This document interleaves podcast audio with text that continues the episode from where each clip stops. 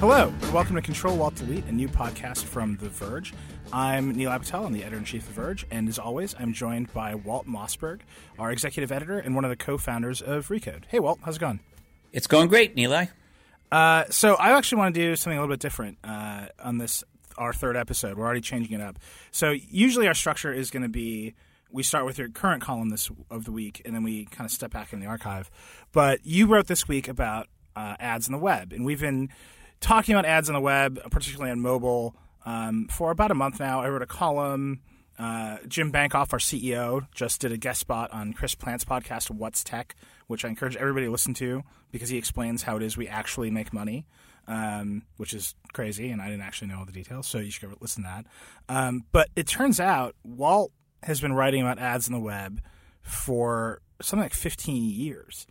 And I just want to read this column from 1999. This is February 25th, 1999. And it's, it's actually just incredible. The language here is incredible. So, uh, unfortunately, the freedom skip ads hasn't been easily available on the World Wide Web, where garish pitches abound. It has been a particular problem because on the internet, ads not only distract you, they significantly slow down your entire surfing experience. And then because it's 1999, you write, people with dial up modems often find themselves waiting for web pages to materialize, while bandwidth hogging graphical ad banners download ever so slowly. Now, this is 1999. You are talking about old school desktop PCs with modems connected to service providers like AOL and CompuServe and you know your local ISP over over phone lines. But you could take that paragraph and change just some of the words and be talking about what users are now complaining with their mobile phones. And I think that is just absolutely crazy. So let's get into it. So, what has changed for, since then and gotten better, and what, what has gotten worse, do you think, in your estimation? Well, I think some ads have, have gotten, excuse me, have gotten better and more useful. Um, but and, and on the desktop, desktops have gotten so much more powerful, and bandwidth has gotten faster, at least in developed countries that I think we've noticed the problem I was pointing out in 1999 a lot less on our PCs and Macs. I think uh, what's happened is since so much of our web activity and our uh, online activity in general has switched to mobile, where there's less power. You're sometimes on cellular networks that are slower or slower, you know, wi- public Wi-Fi, and the canvas the, the visual canvas you're working on for the browser is smaller, even on big phones, than on, you know, say a 13 inch uh, laptop or a big desktop. I think these issues have all surfaced again, which was a point I made in the, in the column I wrote this morning. I mean, we had a big to do about this a decade or longer ago because of pop up ads and because of slow bandwidth. I think we're having it again now because of the particular nature of mobile. Yeah, but and this is something I, was thinking about. You know, when the when the first iPhone came out, and then when uh, the the whole raft of Android phones came out after that, it always felt to me like we we had reached a pinnacle of sort of what desktop computers could do, and we understood the platform, and there was a level of I don't know customization that you could do with a PC, and you know the the we had gotten to a place where the power was almost taken for granted, and now we were talking really about what they could do and the different ways you could integrate desktop computers in our lives. And then mobile arrived, and suddenly all of those kinds of powerful experiences went out the window. All the energy and investment went into uh, mobile experiences, and we it's like their industry experienced a complete reset of how computers should work in your life. And now it's funny because yesterday I went to a Microsoft event and I saw Microsoft say, with our new phone, you can plug in a keyboard and a mouse and it becomes a Windows PC. Right. And it's it, we're almost back at the same exact moment where the phones are so powerful that we should be able to they should be able to basically do anything. And we're saying they can do anything. And now we need to like get into the weeds of what do we really want them to do and what can we strip away from the experience. And it's it's just that it's crazy to me that 15 years later we're talking once again about well, th- this thing is so powerful, but actually the online ads are are cutting back the experience. Well, I I, I think you know what you saw yesterday at Microsoft was uh, a strategy they're pursuing of taking a phone running Windows 10 on it, which is the same thing that runs on their PCs, with a special kind of adapter, and they're imagining it in a setting where there's good bandwidth, and of course, once you plug it in, you have a lot of real estate on the screen. I want to just repeat my point. I think if you're with a phone, whether it's a Windows phone or an iPhone or an Android phone, um, and you're out on a cellular network, you don't have that bandwidth. So every bit of bandwidth is precious. And in that way, you're back to the earlier days of PCs. And you're not plugged into a big monitor. So the size of your screen, even if you have a big phone, a phablet, uh, the size of your screen is much smaller. So if an ad covers up a big part of the screen, uh, you're going to see a lot less of it than even on a on a computer. So I do think there's a difference. It's not that phones aren't as powerful as computers were a few years ago. It's just that um, used by themselves, naked, you know, out in the wild, you have some of the disadvantages you used to have with PCs. So why do you think the ads have gotten? I mean, again, and, I just think keep thinking about this concept of a, reset, right? It's to me, it's you know, we, there was one paradigm of computing, which was the desktop computer, and now there's the second major paradigm, which is mobile. Right. Um, and you know, and all those are those categories are mixing and mashing in interesting ways over time. But those are the two, those are the two big epochs, basically. Um, but it feels like we're now at the point with mobile where we're saying is the business model of advertising supported web compatible with the mobile phone? right? I mean, well, that, that's well, I, yeah, yeah, yeah, But I, I, yes, but I think there's one other thing, and I want to get to the point the point I was trying to make in the column this morning, which is also uh, very relevant to this. But there's one other really important thing, which is apps. Um, right. There, there were there were apps, and in fact, people used the words the word app back then. Just the general public didn't.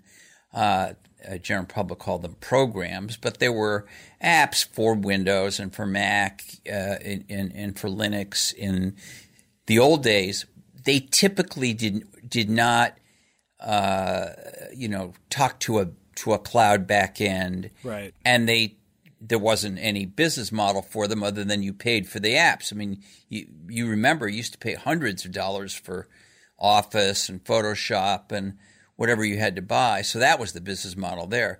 Now on on phones, uh, you and on tablets, you have apps, and apps are um, some of them might be purely local, and some of them cost you ten or twenty bucks or something. But as you know, most of them cost you nothing or ninety nine cents, and most of them are are essentially browsers for very specific kinds of functions with very uh, tailored UIs and they are competing with the web browser on your phone. Even if your phone has several distinct web browsers with distinct rendering engines, which I know the iPhone does not, uh, it doesn't matter because the web is slow on mobile devices and is competing with apps that can be faster.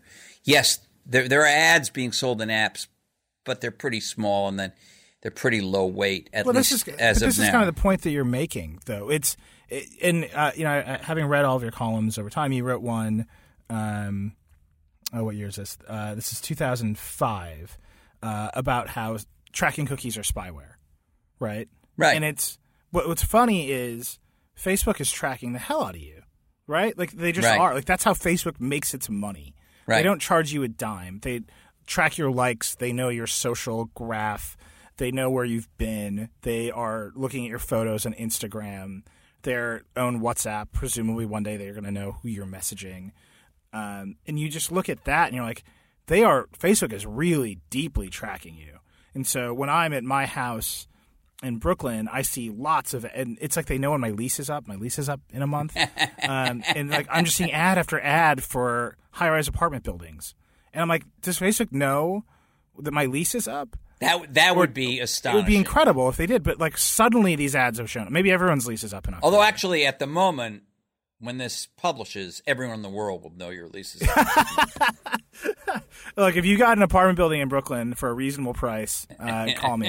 yeah. Um, but uh, I'm just saying it, it that doesn't seem to bother people. What and, and I think that's really interesting. It, well, I think there's a slight difference. I, I don't want to defend everything uh, uh, Facebook does. I've I've actually had some you know discussions with with Mark about privacy.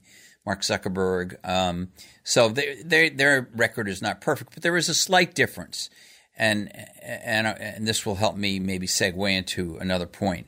Um, Facebook is a is a social network. They make no bones about um, you know, collecting social graph information not only for advertising purposes, but for, for purposes of kind of matching you up with other people nearby or people who might who, who you might be interested in becoming friends with or following or whatever. I mean, it's built kind of into the fabric of it. You voluntarily sign up for it, and you're there. The difference, I think, with the uh, general kind of web ad that you see on uh, uh, content sites, which could be any kind of content sites. They not just news sites. They could be I don't know quilting sites. It doesn't matter.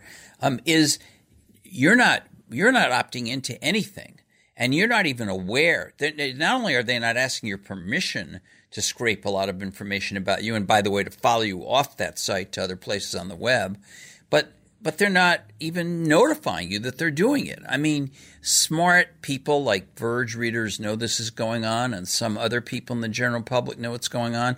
But even people that know what's going on, I don't think know what's going on t- to the extent it is. There are often scores now of, and, and this is different than in 1999 when I wrote that. There are scores of, you know, analytics firms and others that come along with every ad um, and that track you all around. And yeah, they say we're we're not personalizing the data, we're aggregating it. And point I was trying to make this morning is look, a bargain was made when the web started, continues into the mobile web. The bargain is give us some personal information and we will give you great ads that really are highly relevant to you. And my point in the column this morning was, uh, you know, all the things you wrote in your essay are true. Um, about slowing down the web, actually being a threat to the web because people don't like going to the web on phones because the pages are so heavy and they load so slowly and they use your data plan and and and you're only maybe on a lower speed network. But it's not only that. They're they haven't kept either side of this bargain. Because first of all, they're they're spying on you without your knowledge or permission. And come on, guys. I mean, it's 2015. They could add, I, I, said, I wrote in this thing this morning that I would opt in to letting them have certain kinds of information about me if I felt confident that I was going to get great ads. But that's the other side of the bargain they're not keeping. I don't know about you, Nilay, but when I go around the web, I don't see fantastic ads that are really narrowly tailored to me, even though they know a lot about me, I don't because I haven't been using ad blockers or anything. Uh, they know a lot about me, but um, you know, one of the examples I used is I bought baby books uh, for a friend who had given birth as a as a baby gift, and and I started saw ads yeah. for baby books, and they, you know, this was on Amazon.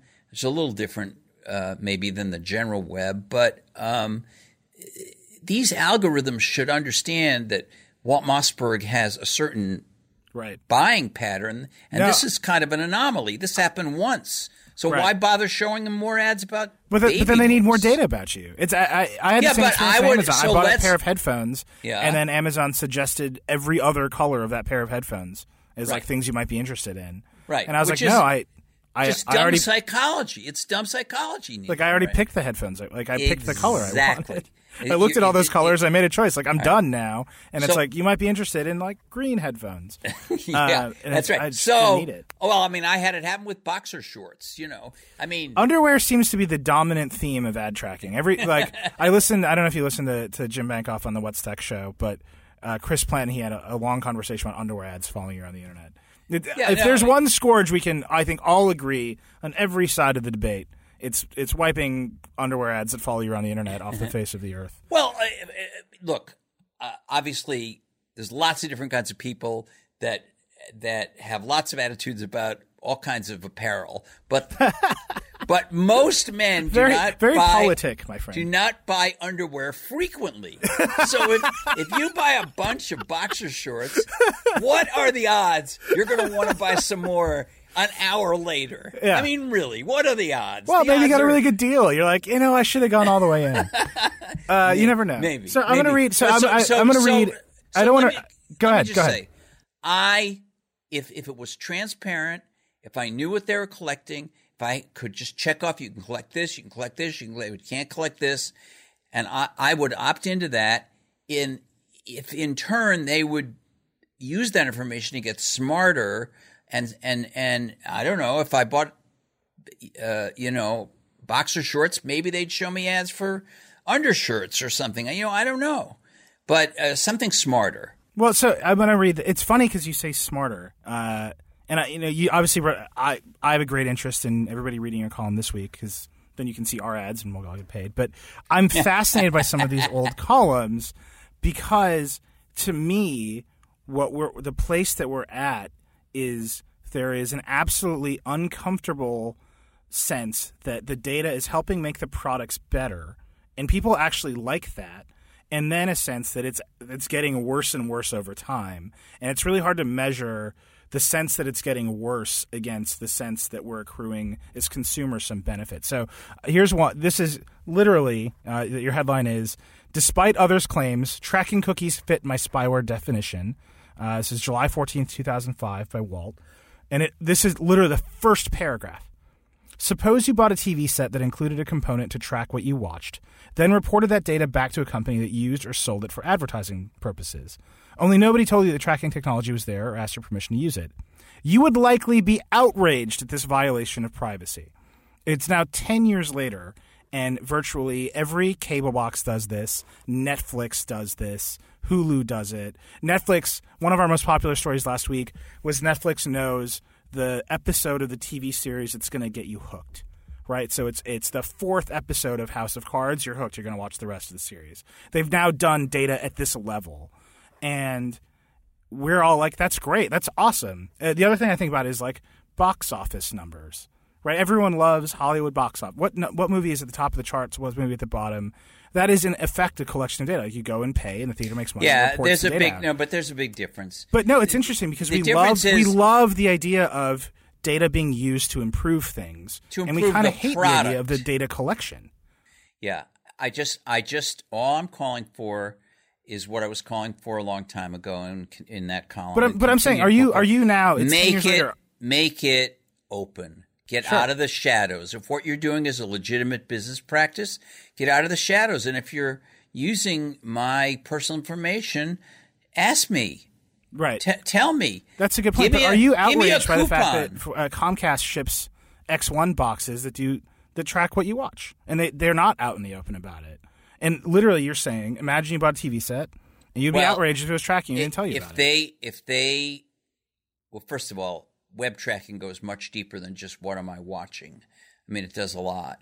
But um but yeah they should be held to the same standard. They should there should be a thing that asks Right. you know? I mean steve jobs once said in an interview we did with him at one of our conferences about privacy he, he said you have to ask people and ask them again and ask them again. And that's why on an iphone you have those annoying things they're But on an iPhone- that, that pop up and say do you know such and such an app wants to wants to know know your location even when you're Yeah. not using the app Well, do no, you the- want to allow this But that dis you know what you know what apps never do that? Apple Maps. You're right. It- like Apple Maps, it never says Apple Maps is still using your location. And there's a button in the iPhone that says limit ad tracking because Apple runs an ad network that serves Apple News. It can do location based Apple radio ads. It can do all this. It can do all the same stuff that everybody else does. And you can turn it off. You can hit limit ad tracking, but that if they it's like it's on, but it's not on by default, right? You have to go conclusively tell Apple you want to limit their ad tracking of you, and Mm-hmm. Right. that is not presented to you during the iPhone setup process. That's not. It doesn't pop like you use Google Maps on the iPhone, and it's always telling you that it's spying on you, right? Google Maps is still using your location. The header is still blue, you know, 30 seconds after you've quit the app, but it never says, "Hey, we're also paying attention to you? Do you want to? It never asks you as much as it asks you about other other apps. Well, they should do better, and so should Comcast on X1. Everybody should do better. So, what do you think the uh, solution is? It is it really just the whole? I industry? honestly think the solution is reform, which was the word I used. I think the system is broken, um, partly because, as you pointed out, it will drive people to ad blockers, and if it dri- and that's a very blunt weapon, and that's going to hurt. Maybe it won't hurt Vox Media and some other big companies very much, but it will hurt, you know, smaller publishers, and that's a problem. Uh, so how do you prevent that? You prevent that by doing two things: by uh, being more transparent and less promiscuous about data collection. I mean, you don't really need, you know, 62 different uh, trackers with every ad that's laid down. I mean, there's got to be some way the industry can set a standard where it can it can do this, and it can either at least tell you, but uh, and let you opt out. I would prefer opting in, but they're never going to do that. So they should at least ma- ma- let you opt out. I mean, as I pointed out in the column, they, you know, from one of these earlier controversies, they put in a, a thing with a little blue triangle. You click on it. I, I think it doesn't actually uh, stop you from seeing an ad. It just stops you from seeing a targeted ad. Um, so it's kind of a, I don't know. But I looked around the web when I was preparing this column. I didn't didn't see any of those blue triangles. Uh, I think maybe one. Um, so you know, they need to do something to make data collection more palatable to people. Oh, I not, click on the blue blue triangle every time I see one of those boxer short ads. That's it's the only time I think about. it. I'm like, I really want to stop seeing this ad. Um, right, but they're not they're not everywhere. You know, and, no, uh, they're they're not even in most of the ads that I see. And then so, se- and then secondly, be you know once you have some data that you've told me about or or I've either opted into or at least not opted out of with a clear opportunity to opt out of once you have some of that data um, use it in a far smarter way. You know don't tell Nilay who just bought a hundred and fifty dollar set of, of, of, of headphones hey buy another hundred and fifty dollar set in another color. I mean it's kind of a dumb ad. It's not that. It really, if you think about it, Nilay, it's not that much different than saying, oh, a certain demographic watches this TV show, so we're going to advertise pills for this kind of malady because that's the general age range that watches that show, or we're going to ad- advertise something else, you know, breakfast cereal or whatever. I mean, yeah, that's crude.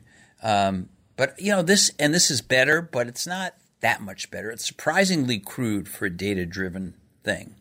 Right, and, and, that's what I keep coming back to. I think a lot of you know it, it, it's easy to get caught up in the fact that like yeah, and you mentioned this in this this week's column. Like our ads, or our salaries are paid by ads. Like there's layers of independence in between. Literally in our offices here, there's glass walls separating the sales department from the right. editorial department, and that's very important to me. But ultimately, the company's revenue comes from sales of advertising, not only on the web but across many kinds of platforms and now there's new kinds of advertising and there's native advertising and they build websites for companies now. Like there's a whole business over there that you know we try to stay as independent of as, as, as humanly possible. Like I see them sometimes in the kitchen and I say hello.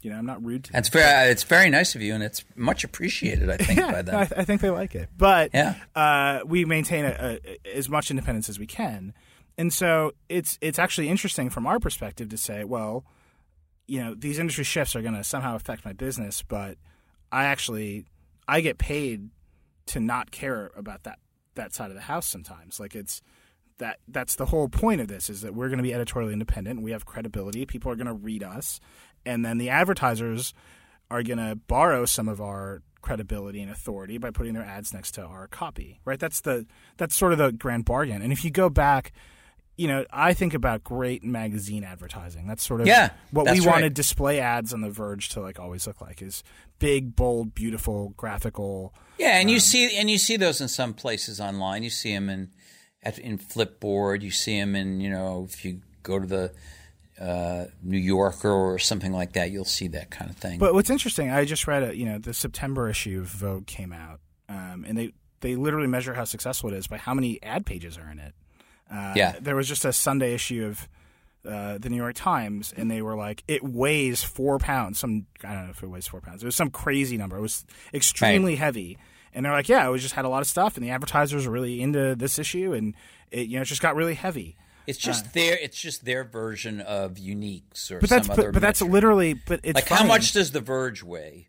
I've right, but that's but that. we're measuring it, right? You and I, what we're talking about is if we load up the Verge with too many ads and trackers, we're gonna kill your battery life, and we're gonna your phone has right. limited bandwidth, so, so we're gonna so, but, we're gonna but, have a bad but, network. But, then the, the cost not... of the ads in the print bundle are like it's he- like it physically is heavy. Yeah, but it's a different human experience. Those ads aren't interactive; they can't know anything about you, right? Eh, Except you know the New York Times and the Wall Street Journal and your hometown uh, newspaper presumably has some kind of readership study that they do not on a every you know ours is every second every minute but you know they they can they can tell you so many much percentage of our readers buy whiskey so you should yeah, yeah. whiskey ads here you know I, I worked at the wall street journal for many years when it was just print and that's what they did but i just want to i want to stress even as far back as 1999 and still today in this column today, I am not against ads. Right. And I am not, and I am not for a world where people feel the need, you know, there'll always be a small percentage, but where very many people feel the need to turn to ad blockers. I'm begging for a reform. not about begging. I'm scolding for a. Yeah, for there's a, always a there's a fine line with Walt. He's yeah. he's asking and then he's begging and then he's actually just scolding you. yeah, I'm ranting. It's a rant. Um, but but you know, but I honestly believe, uh, you know, I'm not making it up. Uh, uh, I think I think the the data collection, since everybody understands it, or a lot of people understand it that's happening now, let's bring it out in the damn open. Right. Let's just say this is what we're doing. You can opt into the. You tell us what categories you really don't want us to track, or what categories you want us to track, whatever. Or at least let me opt out. Do you one think or the a company other. like and on their on their own, they ought to limit. I mean, you know this better than I do. I think uh, because because you're running a, a, a big website, but there are the, the layers of data collection devices oh, yeah. that are invisible that are put on ads everywhere on our site, but also everywhere are may have gotten out of hand. They just may have gotten out. Of hand. Oh no, hand. and you know it, it's actually funny. Uh, today, another piece of news happened today. Um, I guess yesterday was Microsoft and today's Google, but Google uh, rolled out uh, Google accelerated mobile pages today. Right. Uh, and we're a launch partner, so if you go to uh, there's a link on our site. You can go. You can just Google uh, Google AMP, uh, and you can search the Verge, and then you get much faster Verge pages where JavaScript is forbidden, where the advertising payload is narrowly restricted, I mean, the thing is just lightning fast, right? It's they've just cut down the web to something that loads really fast on mobile browsers. And frankly, if you download one of these ad blockers that iOS, yeah, they're doing, they're literally doing the same it thing. It does very much the same thing. Yeah, uh, and it's a cra- it's crazy to me. I, you know, it, Google is an advertising supported business, right? It that is it was such a revolutionary model for a company like Google to achieve its scale and its ambition and its revenue and its pro- all the just to be Google, to be a company like Google that well, maybe nothing- they're sending a message to the advertisers to uh, to to skinny this thing to stuff down. Well, no, I think they're I think they're it's not a Google is not in a position to send messages, right? They have to they depend on the advertisers, so they they're they're trying to get everybody together and, and work it so that they can all you know everybody can succeed and the web will succeed. Whereas you know Apple is just like whatever, just use Apple News. Like we're tracking you in there too with our iAds, and we're going to serve you ads in Apple News. And Facebook is like whatever, just use Facebook. We're tracking you in here too, but it's faster. And what what I sense over and over again is that people kind of don't give a shit about the tracking is like a red herring for a lot of our readers because they love the services, right? They they love using things. They love using Facebook for free. They love getting apps for free. That's that's just the mobile economy. But this anything that makes things slower, they will retaliate against. I, I understand. I get it. I, I was just making a different point. Uh, no, which... I, I, it's I, I, just think I think about this. Uh, so I, will say this: we have on the Verge, we have cleaned we we have had a huge performance audit. Uh, and one thing that made me happy today was that somebody confused our regular page with an AMP page uh, because the regular page has gotten so much faster. And I was like, okay, we're making some progress here. But there is stuff on a regular page like Facebook login buttons where Facebook has to put JavaScript on a page so that you can log into our site with Facebook. Right. And that is a big question for me, right? Like as we as we are stewards of our own product, do I want to put Facebook's JavaScript code on our site even though I know lots of people like to use Facebook to log into our site. But it's for some other people it might slow it down. And for other people might not care at all. And so I think it's that set of questions. It's not just about ads. It's not just about performance. It's about what is what do we as people who make websites and, and journalism professionally, what do we want our readers to experience from us? And how many other pieces of that puzzle are we willing to sign away to a third party? And that's like kind of fundamentally the pro you know, it's like it's I have more control over it in one way and less control than ever because I'm letting a third party put code uh, onto our website. But and, in the and, same way that when you wrote for the journal, like you didn't get to say what ads went next to your column. Well, some, uh, the journal in the old days actually had a policy that, um, uh, you know, first of all, you couldn't buy an ad based on it going next to a particular article. Oh, really? And and, and secondly, uh, sometimes if they thought an ad was going to embarrass an advertiser, they would tell them and move it somewhere else in the paper. But um, or a different day or something like that. But um, uh, all I'm saying is you, everything that you just expressed about wanting to make sure that the Verge experience is the right experience, which you know we could talk forever about that because it goes into you know video and photos and art and posts and everything else. But um, I, yeah, I'm just saying I don't understand why the the ad industry itself isn't isn't doing a better job on both ends of this bargain. That's all. Yeah, and I, you know, I, I think my answer, kind of, and this is a, little bit of a defeatist answer, but so yeah. it is, is that people love free stuff so much they'll take a bad deal. Well, fine. Then it shouldn't be any problem for them to come out into the into the open and and say, look, you oh, you know, you, here, here, we are. Fine. This is what we're I, doing. I concede uh, uh, that you. I concede that is an excellent point. Uh, no, I'm, I'm kidding. Um, so uh, just real quick, uh, we've we kind of hit our time here as we always do. But yep. you're at Code Mobile this week. Do you want to do uh, just a couple minutes? Tell people what's going on at Code Mobile. What to yeah. Expect? So you know we have uh, the Code conferences. We have a really big one in the spring, and then we have uh, Code Mobile, Code Media, Code Enterprise, and you know, since our, our uh, acquisition by Vox Media, the conference expertise we had had at Recode is coming over to all of Vox Media, and I think o- over the coming years you're going to see more great conferences. And these are journalistic conferences. So Code Mobile is two days, today and tomorrow. It's in um, Half Moon Bay, uh, south of San Francisco, and it's uh, not just sort of vaguely mobile because everything's mobile, but it's focusing on three main areas. Um, uh, one is wearables, uh, one is payments, and one is cars. Mm-hmm. So in a way, it's kind of mobile past the smartphone. Um, and there is a lineup of great speakers. There's a great audience, and uh, I have a small part in it. Uh, it's the producer is Ina Fried, who's the mobile uh, uh correspondent for Recode, and uh, I think it's going to be fascinating. I think news will be made. I think insights will be gleaned, and I think people will uh, do a lot of good networking. So it's, uh, you know, it's another kind of we call it live journalism, mm-hmm. and I think it's a it's another legitimate kind of journalism that's out there. Awesome. Well, I'm looking. I know that you've got John Chen from BlackBerry on stage.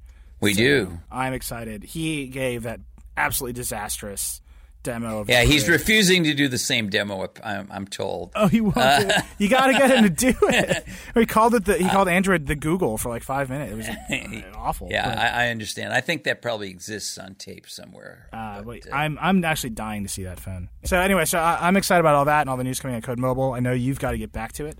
I do. Uh, always a pleasure. Uh, if you've enjoyed this show, The Verge has lots of other podcasts. If you enjoy online advertising, which I'm sure you do, uh, please listen to What's Tech. We had our CEOs on it this week. Uh, we have Verge ESP with Emily Yoshida and Liz Lopatto. Uh, we have the Vergecast, which I'm hosting in tomorrow. We're going to get deep into Microsoft on that show tomorrow. Uh, and we. Is that it? I think that's it. Those are all our shows. We have four shows. Um, Is that it? uh, there's more to come. I actually I, I want to start doing a little bit more podcasting. So uh, there's more to come. If you have ideas for other shows you'd like to see or, or hear, uh, let me know. Walt is at Walt Mossberg on Twitter. I know he loves getting your tweets after the show. I'm at Reckless. I also love getting your tweets. Hit us up on iTunes. Leave us a good review. Say what you like, what you don't like. We love hearing all the feedback you can send us. And we will talk to you next week.